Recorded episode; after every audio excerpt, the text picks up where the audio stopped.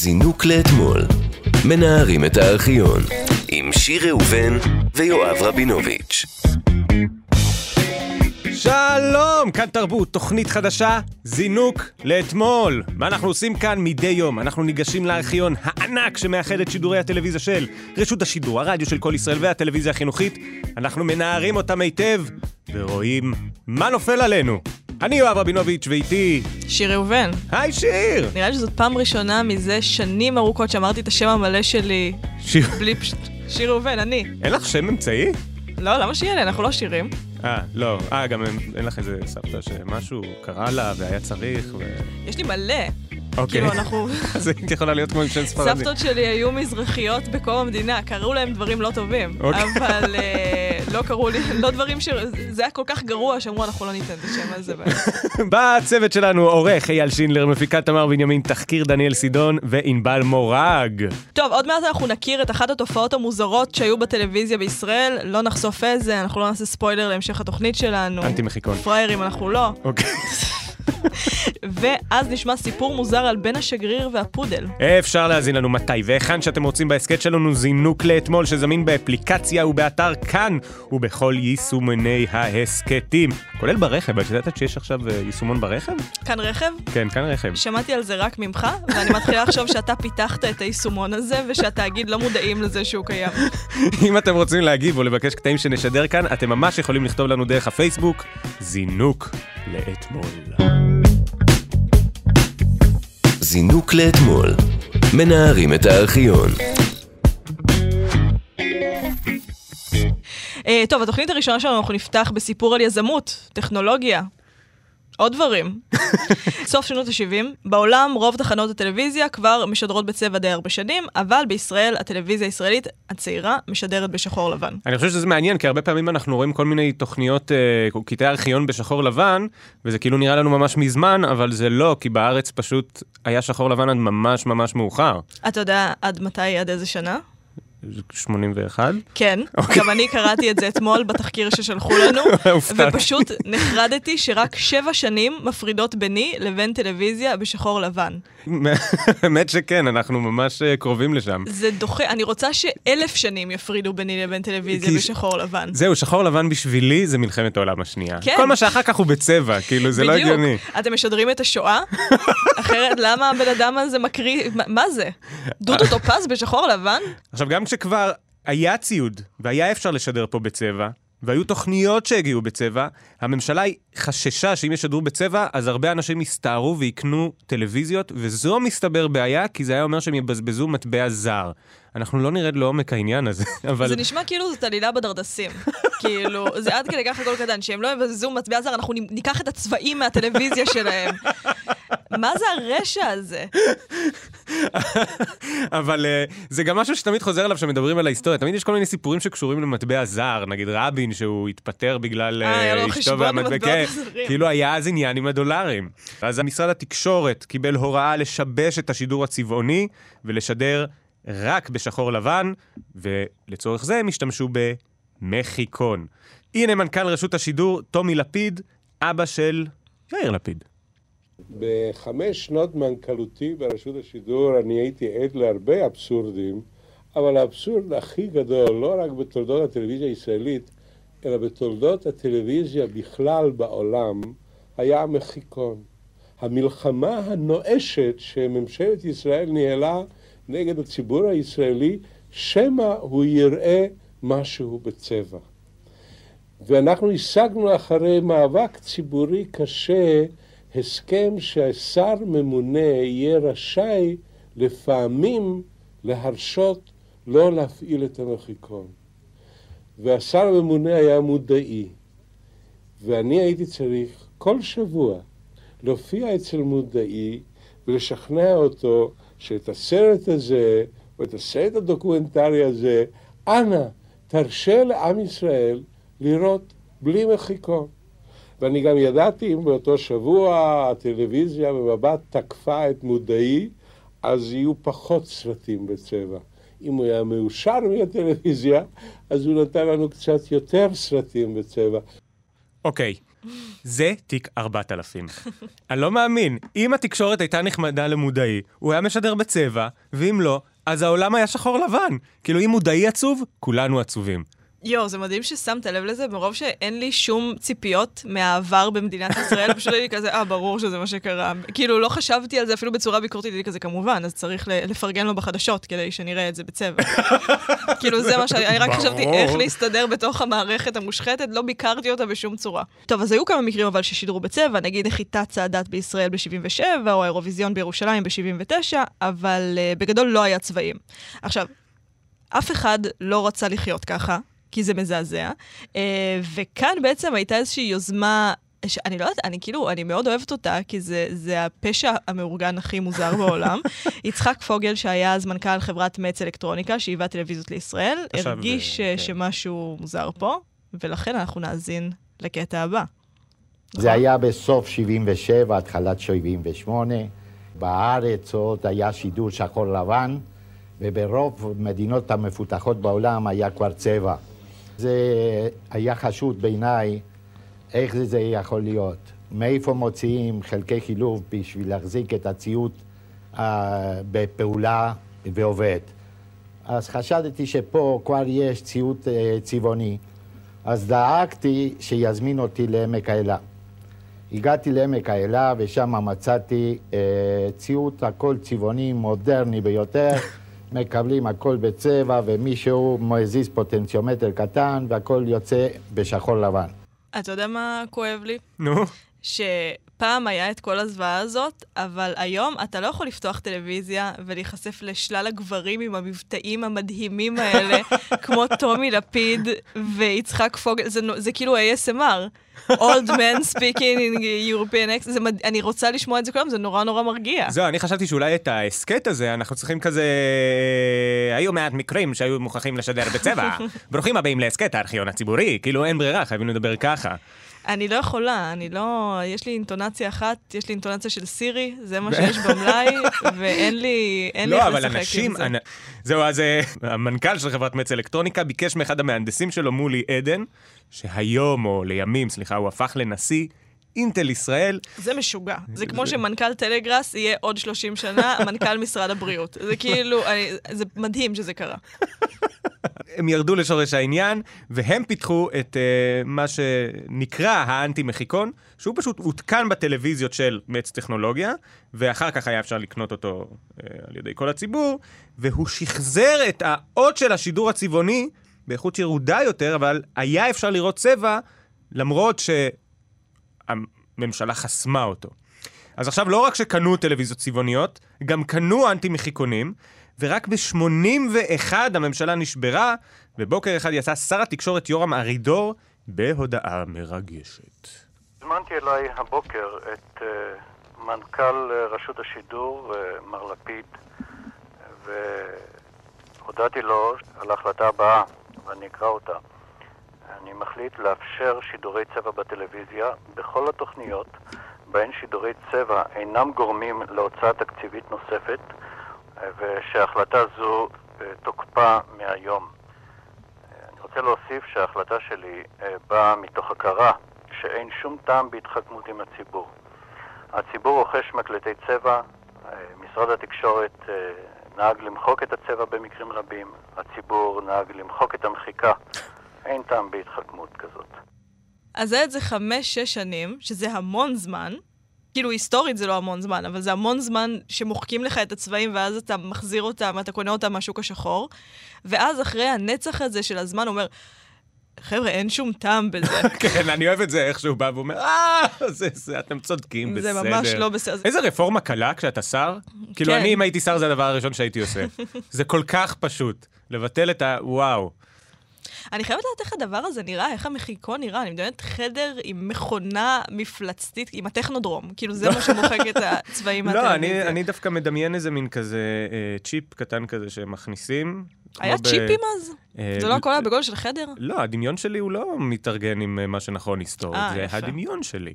אבל מה, שמעניין פה, אגב, בטומי לפיד, או שזה לא מעניין, וזו סתם חפירה מה שאני הולך להגיד, זה שטומי לפיד, הוא הרי אחר כך הפך להיות פוליטיקאי מאוד קפיטליסט. ואפשר לראות פה את המתח שהוא עמד בראש גוף יחסית בירוקרטי, כמו רשות השידור, והיה צריך לעשות דברים שהוא לא האמין בהם, של לחסום את הצבע מסיבות בירוקרטיות. יכול להיות שזה השפיע על הדעה שלו בהמשך. כן. האמת שזה באופן כללי כל הסיפור הזה הופך אותי לליברטריאנית, שזה דבר שאני לא רוצה להיות, כי קשה לי להגיד את המילה הזאת, אבל אני שומעת את זה, אומרת, מי זאת המדינה שתחליט אם יש לי או אין לי צבעים בטלוויזיה? ואז אם למדינה אין זכות להחליט אם יש לי או אין לי צבעים בטלוויזיה, אז מי זאת המדינה שתחליט אם אני נותנת לה חלק מהמשכורת שלו, אם מותר לי לקנות whatever? ואז אני ליבר... אני... הנה, אתה רואה? בגלל זה אני לא רוצה להיות אה, לא, איתם. אבל העניין הוא אז שהמדינה שלטה בתקשורת, והיא הכריחה שהתקשורת תהיה בשחור לבן, כדי שכולנו נרגיש עדיין בתקופת הצנע? כאילו... איזה מוזר זה, תחשוב, גם כל השחור לבן הזה, לי זה מתקשר עם סרטי איכות. ומה שהיה בישראל בשנים האלה זה לא סרטי איכות. כאילו, צ'ארלי וחצי לא צריך להיות בשחור לבן. לא, אבל גם שמענו מקודם את uh, טומי לפיד אומר שכשיש uh, סרט דוקומנטרי הוא רוצה לשים את זה בש... בצבעוני או משהו כזה. אבל הנה, מתי שבאמת שמו את זה היה באמת בסאדאת, בסדר, כדי שיראו צבעים. אבל באירוויזיון, וכאילו אני מתאר לעצמי שמה שרצו באמת לראות בצבע זה דווקא את הטרש. מי רוצה לראות איזה טרש אירוויזיון? היה אז. אירוויזיון! אה, מי כן, רוצה. לראות בשחור לבן אירוויזיון? מה הטעם באירוויזיון אם הוא בשחור לבן? כל הקטע זה אה, צבעי הקשת, אה, כאלה. אתה שואל אותי. כסמכות. לא, לא, אני שואל, סתם, כי זה. כן, כן, נראה לי שהקטע הוא צבעי... אני לא יודעת למה שנינו מאוד נזהרים פה. עכשיו, תהליך המעבר לצבע הוא לקח עוד זמן, והנה טומי לפיד, מנכ"ל רשות השידור, באותו בוקר היסטורי שביטלו את המחיקון. לפיכך, האם אה, בעלי מקלטי הצבע מהערב יכלו לראות את כל שידורי הטלוויזיה הישראלית בצבע משמונה ועד חצות? לא את כולם. הם יראו את המקסימום שאנחנו יכולים לשדר בצבע, ויש לנו שתי מגבלות. מגבלה אחת היא טכנית. אין עדיין בידינו כל הציוד שדרוש כדי לשדר בטלוויזיה בצבע כל הזמן. והדבר השני הוא שאין בידינו כל הכסף שדרוש כדי לעבור לצבע. שמעת שיש הגבלה תקציבית להיתר הזה, ועל כן אנחנו נצטרך לעשות את זה בהדרגה. הערב למשל, יוצא יום uh, טוב, מילת עותק והחדשות, הכל יהיה בצבע.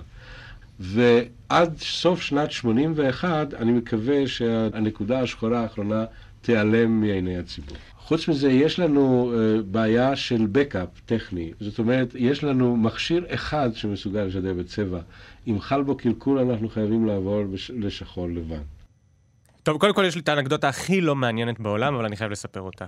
אני אשמח לשמוע. אם היום היינו רוצים לראיין את מנכ"ל אה, רשות השידור או תאגיד השידור הציבורי בהסכת הזה, כמו שטומי לפיד התראיין, החוק אוסר על מנכ"ל השידור הציבורי להתראיין בשידור הציבורי, היום. כי באמת יש משהו מצחיק בזה שפשוט נגיד, אה, היי, אה, מנכ"ל, היא מנכ"לי, אתה רוצה לרדת ונראיין אותך כדי שהוא לא ישתמש בגוף התקשורת שלו. זהו, אני הייתי חייב לספר את זה. אה, אבל טומי לפיד השתמש ב... השתמש בכוח שלו כדי אה, לקדם... סתם, סתם. זהו, נשמע שהוא. השתמש לטובתנו. אני אה, כן. התחברתי לדמות של טומי לפיד. אה, מאה אחוז, למרות שגם, כמה תקציב אתה צריך כדי לא לשדר את זה בשעות טוב? כנראה שאתה צריך, לא יודע, לקנות צבעים ולצבוע?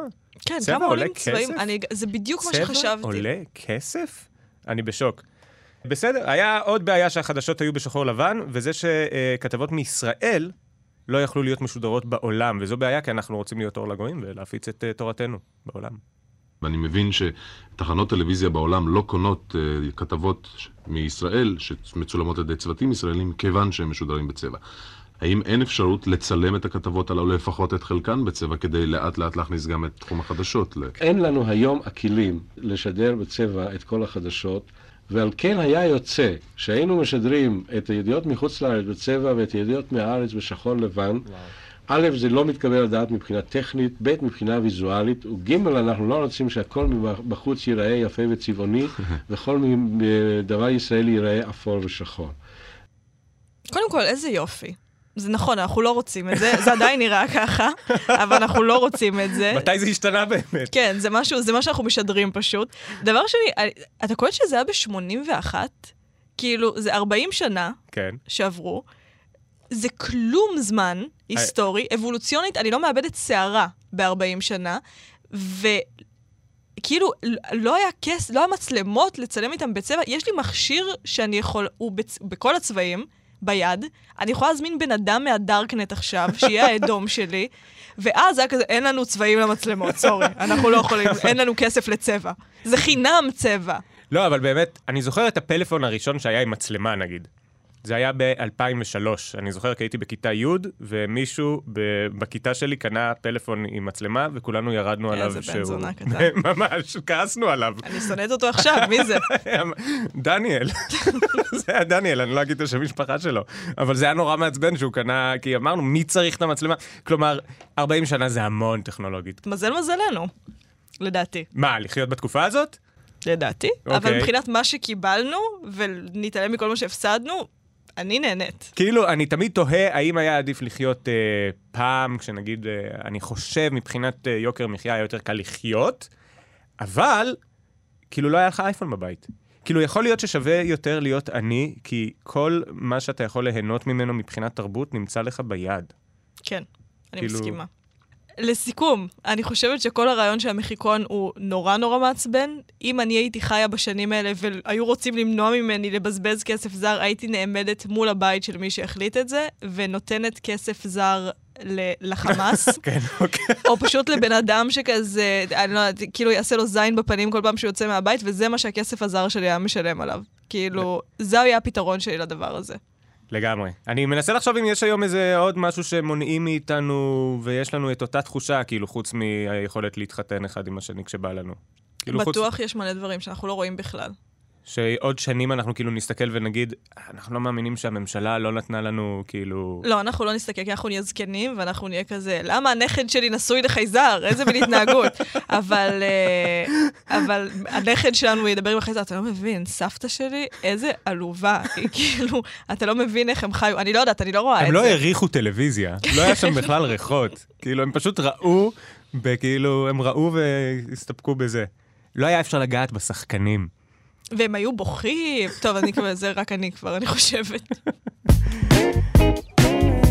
זינוק לאתמול. מנערים את הארכיון. יש לי את הסיפור הכי מדהים בעולם. אוקיי. אוקיי. אני אתן לך את הנתונים היבשים שלו בנקודות, ונראה אם תצליח לחבר אותם. אוקיי. אוקיי? פודלים, כן, נשיכה, עד לפה אהבתי. שגריר, כן, אה, גם דיפלומטיה, וואו. ואולי קונספירציה פוליטית. אוקיי, את זה אני חייב לשמוע. השנה, 1978, בוא נשמע. וזה דבר המעשה באוליבר הפודל ואריאל בנו של השגריר. אוליבר נשך את אריאל. לפני שנתיים נשך. פרופסור בלום דרש להסגיר את אוליבר לידי הווטרינר העירוני כדי למנוע מבנו את סבל הזריקות נגד כלבת. ורה ויורם גרוזנר, בעלי הפודל, חששו מהסגרת פודלם האהוב והפקידוהו אצל ידיד. נוקפים ימים אחדים, הבלומים חוששים מהזריקות. בלום פונה למשטרה ולמנהליו של גרוזנר. המשטרה פועלת, המנהלים לוחצים, סופו של עניין, אוליבר מובא להסגר, יוצא ממנו, חוזר אליו שוב אחרי זמן, ולא שב עוד. גרוזנר משלם קנס 1,800 לירות, והרי לכם פרשה חתומה. טוב, השגריר הזה קצת מניאק. חד משמעית. הוא מכניס את הכלב הזה לכלא. וזה גם פודל.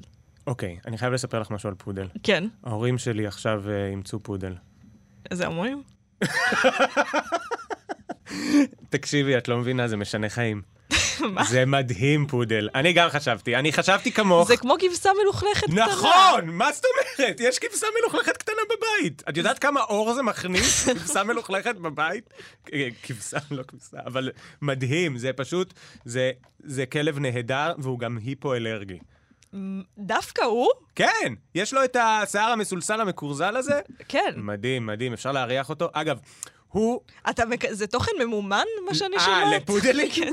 לא, זה לא קשור בכלל לאיגוד ארבעת הפודלים הרשמי. זה אין שום קשר, אה, ואל תיכנסו לעמוד הפייסבוק שלהם. אבל, אני יודע שזה לא, לא נעים מה שאני הולך להגיד, אבל כאילו כשאתה בא לתת לו נשיקה, כמו שעושים לכלבים, כולם מנשקים כלבים? כן, כן. אז אה, הוא ממש מכניס את הלשון לתוך הפה, הוא ממש כזה, וזה זה, זה מדהים. פודל זה מדהים.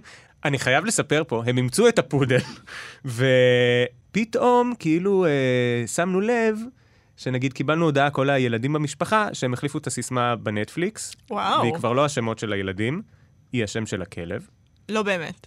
נשבע לך. ולפני כמה זמן הייתי אצל ההורים שלי, ושמעתי את אה, אבא שלי קורא לכלב אה, יואב. באמת קורא לו יואב. באמת? כאילו זה יואב, יואב יצא מה... כאילו, זהו. וואו. אז אה, כן, אז הוא החליף אותנו, אבל אה, אני שמח בשבילו. כי שהוא המשיך הלאה. הוא הרבה יותר, לא, בשביל אבא שלי, זהו. יש לו כלב חדש, הוא לא צריך אותנו יותר. אני רציתי לראות את אבא שלי מאושר, ועכשיו, ועכשיו אני לא צריך לטפל בו בכלל. זהו. אז uh, אני, אני אסכם את הפרקים הקודמים. הפודל נשך את הבן של מי שאמור לצאת להיות שגריר ישראל באו"ם, אוקיי? ואז אחרי עיכובים, הכלב הוסגר לווטרינר, בעלי הכלב שילמו קנס, ואז כאילו, מה, אה, הוא אמר שהפרשה חתומה, לא. הופה. לא חתומה, כיוון שבלום מחליט לתבוע פיצויים אישיים מגרוזנר, 15,000 לירות. לא על הנשיכה, הוא מסביר, אלא על אובדן הזמן ועוגמת הנפש שנלוו לה. גרוזנר, כאילו, מה הקטע שלו? למה... היה פה נשיכה, בסדר, היה פה נשיכה. לא יודע, כאילו... אבל זה לא פייר לתבוע את הבעלים של הכלב על זה שהכלב נשך. אז את זה מי ממ- אתה תובע? את הכלב? כן, כן, אם אתה רוצה להיות הבן אדם הזה, בבקשה תתבע את הכלב וישימו לכלב פפיון קטן ויהיה לו סנגור. זה, כאילו, ואז גם לציבור יצא משהו מזה. אז זהו, אני מודה שאם אתה הולך להיות שגריר ישראל לאו"ם, וגם, אני מבין שהוא היה פרופסור למשפטים, יהודה בלום, מה שאומר שכאילו יש לו את היכולת לתבוע והוא מבין, כאילו, ת, תצא גדול יותר. כאילו, אל, אל תיכנס לפינות האלה. זה בדיוק מה שאמרת, אם אתה רוצה להיות הבן אדם הזה, אל תהיה שגריר ישראל לאו"ם. אל תתבע פודלים. אם כבר, אז אם יש את הסכנה הזאת, ואפשר לתבוע על זה, אז בוא נוציא את כל הכלבים מחוץ לחוק. מה זאת אומרת, אפשר לשים מחסום, או לקחת רצועה, הכלב שלך לא אמור לנשוך. אבל הוא כלב. זה, זה אחד מהפיצ'רים, אין מה לעשות, הוא כלב. מה, שנושך? זה דבר שהוא עושה לפעמים, זה קורה לפעמים, זה מבאס. זה לא נעים. אבל זה לא פיטבול, ש... וגם, כאילו, סליחה, כלבת לא עושים על uh, כלב ביתי. גם אותי נשכו כלבים רבים. כן, לא עושים את זה? לא, אם זה כלב ביתי, ואם זה... לפחות, תראה, קודם אנחנו כל, זו טענה. זו טענה מאוד מאוד חזקה נגד יהודה בלום, הפרופסור למשפטים. תודה חבל רבה. שלא ייצגת אז את אה, גרוזנר. באמת חבל. הוא בא- הוא כלב ביתי, לא... לא, כי לא, לכלבים ביתיים אין כלבת, והם גם לא בסכנה לכלבת, כי כלבת זה דבר שממש רואים אם יש לך, וזה רק כאילו כל מיני כלבים בר, כלבים של סיני כאלה, אם הם נושכים אותך, אתה צריך לעשות זריקות נגד כלבת. טוב, את שינית את דעתי לחלוטין, אני ממש נגד יהודה בלום עכשיו.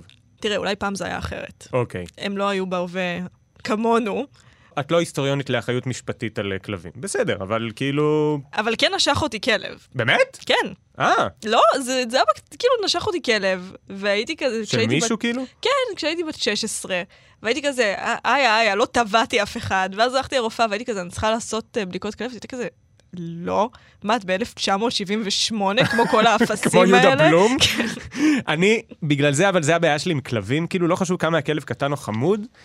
הקטע הזה שהם יכולים לנשוך כאילו כל הזמן בקטע אה, ספונטני, כאילו פתאום הוא יכול לנשוך אותך, אני, זה קצת מפחיד אותי. וגם, אה, זה בכלל לא קשור לזה. טוב, עכשיו, אותך בפודל, זה דעה שהגיעה משום, דעה אובייקטיבית. אה, יהודה בלום, אז הוא פרופסור משפטים, הוא תובע עוד כסף אמרנו, אבל גרוזנר לא עובר על זה בשתיקה, וביחד עם עוד אנשים הם עושים הפגנה של בעלי פודלים מול בית השגריר.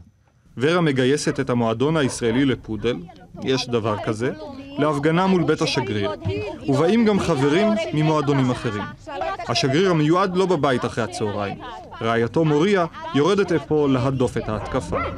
על בעל שלי ודיבר שיביא באיים. את הכלב. אבל כן, כלב החרימו. זה היה לפני ש... הבעל שלה היה לפני חודשיים. הפודלים ועמיתיהם המפגינים אינם מרתיעים את השגריר שישמש בקרוב בעצרת האו"ם, והוא לא ייסוג מתביעתו לפיצויים. הכרזות והדברים שהושמעו בהפגנה, הוא מסביר, מלמדים על ניסיון להבאיש את ריחו. פרובוקציה ששורשיה פוליטיים. בכלל הוא דווקא מחבב כלבים, ויש בדעתו להעניק בקרוב מתנה לבנו אריאל. כלב פודל. אני לא מאמין לו. למה, לקונספירציה או לזה שהוא הולך לקנות לבן שלו להכל. כלב פודל? זה דבר מוזר, לה- זה מוזר קצת להגיד את זה ככה, לא? כלב כזה, פודל. לא, אני כל כך אוהב כלבי פודל, שאני הולך לקנות לילד שלי כלב פודל. נו באמת, אתה שונא כלבי פודל. זה המועדון אה, הישראלי לפודל מדבר מגרונך. זהו, לא, אל תיכנסו לעמוד הפייסבוק, אין צורך, באמת, כאילו, אני לא, אין לי שום קשר אליהם, ו... עכשיו, אני מבין למה עשו על זה, כאילו, זה נשמע נורא איזוטרי, אבל תכלס, כשיש הפגנה שלמה עם כלבי פודל מול בית השגריר באו"ם, זה ברור, מדהים. ברור שיעשו על זה, כאילו, זה אייטם מדהים. גם אני בטוח שהם לא ניקו אחריהם, וזה למעשה היה העניין. לבוא עם מלא כלבים, להשאיר שם מלא Mm. מוקשים, וללכת. אוי, האמת שזה זה פיגוע, פיגוע פודל. ככה הם הבישו את רחוק, כמו שהוא אמר. זינוק לאתמול. עכשיו אנחנו נשמע שיר מניקוי ראש 1974. אוקיי, עכשיו ניקוי ראש זה בעצם הארכיטיפ של כל תוכניות הסאטירה בארץ. זה היה תוכנית שאני חושב הייתה בין 74 ל-76, זה היה של מוטי קירשנבאום שערך את זה, הוא זכה על זה גם בפרס ישראל, והיה שם את אה, דובי גל ואת טוביה צפיר. אה, ורבקה מיכאלי, והם עשו את הסאטירה הראשונה בארץ בעצם. לא הראשונה, סליחה, אבל אה, הקישון וזה, אבל את הסאטירה המרכזית בטלוויזיה בשנות ה-70.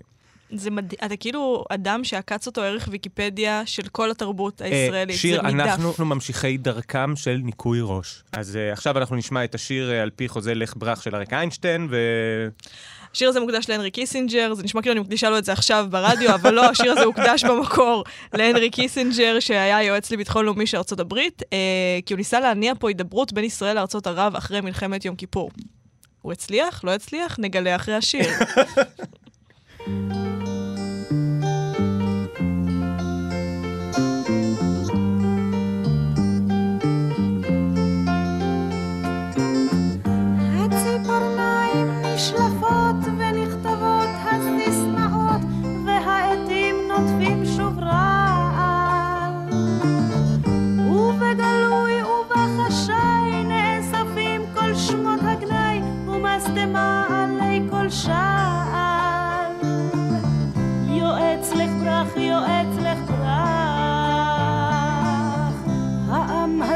פשוט שכח לאלה שעכשיו יוצאים שוב בצרחות, חלקם חב את חייו להפרדת